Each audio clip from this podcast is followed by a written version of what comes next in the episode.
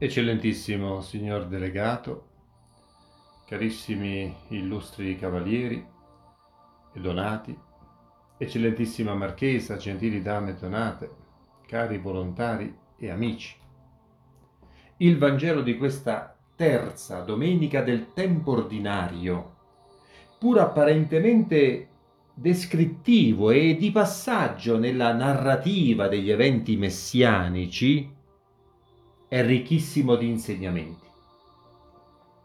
Il racconto ci porta ai momenti successivi all'arresto del nostro inclito patrono San Giovanni Battista per volontà del re Erode e inquadra l'inizio della predicazione del Signore Gesù in Galilea, un territorio particolarmente depresso, con una popolazione alquanto ignorante e una situazione sociale disperata.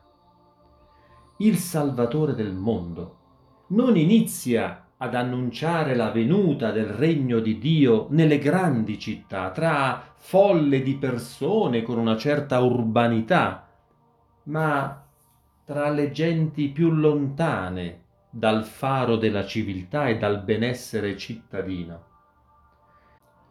Egli realizza così la profezia di Isaia di portare la grande luce nella Galilea delle genti, un luogo e un popolo che diventano il simbolo e la rappresentanza di tutti i popoli del mondo, immersi nelle tenebre fino alla nascita del sole che sorge dall'alto.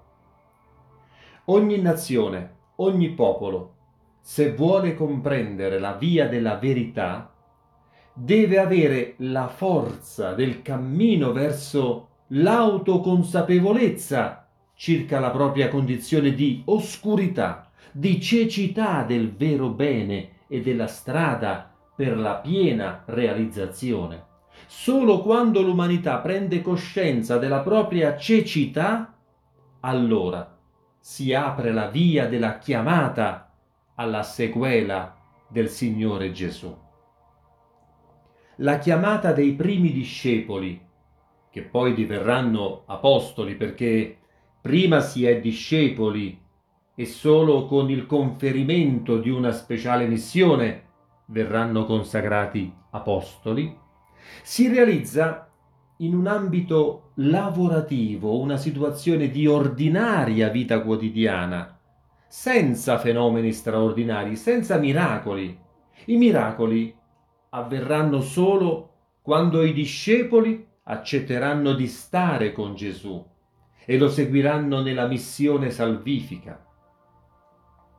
Il Signore Gesù chiede a questi primi discepoli, che sono Pietro e Andrea, Giacomo e Giovanni, di seguirlo. La vocazione si compone di due elementi essenziali. Un elemento iniziale, venite dietro a me, e un elemento missionario, vi farò pescatori di uomini. L'elemento iniziale è anche un elemento fortemente intimo. Il Signore Gesù chiama questi discepoli perché inizino a vivere con Lui, a fare esperienza di fiducia in Lui e ad imparare da Lui. Dopo, la sequela diventa missionaria. I discepoli, dalla profonda vicinanza al Signore Gesù, acquistano la dottrina e la grazia per diventare pescatori di anime in tutta l'umanità. Ogni vocazione si apre all'intimità con Gesù Maestro e Buon Pastore per sfociare nella missione per illuminare e guidare un gran numero di persone. Ogni cristiano deve sapere che partecipa alla missione di Gesù per portare più persone possibili alla splendida luce della fede salvifica. La missione di ogni cristiano, come nella vocazione dei primi discepoli, si compie negli ambienti di lavoro, di socialità, di svago. Non si deve mai pensare che ci sono luoghi in cui non possiamo essere testimoni e altri in cui è naturale che lo siamo.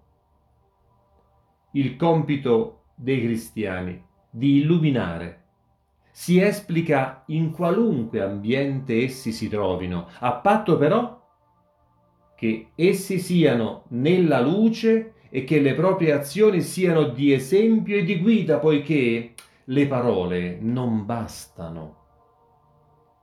Cari cavalieri, la chiamata alla santa battaglia ricevuta con l'investitura del nostro glorioso ordine ci ha stretti ancora di più alla missione che il Signore Gesù ha affidato alla Santa Chiesa.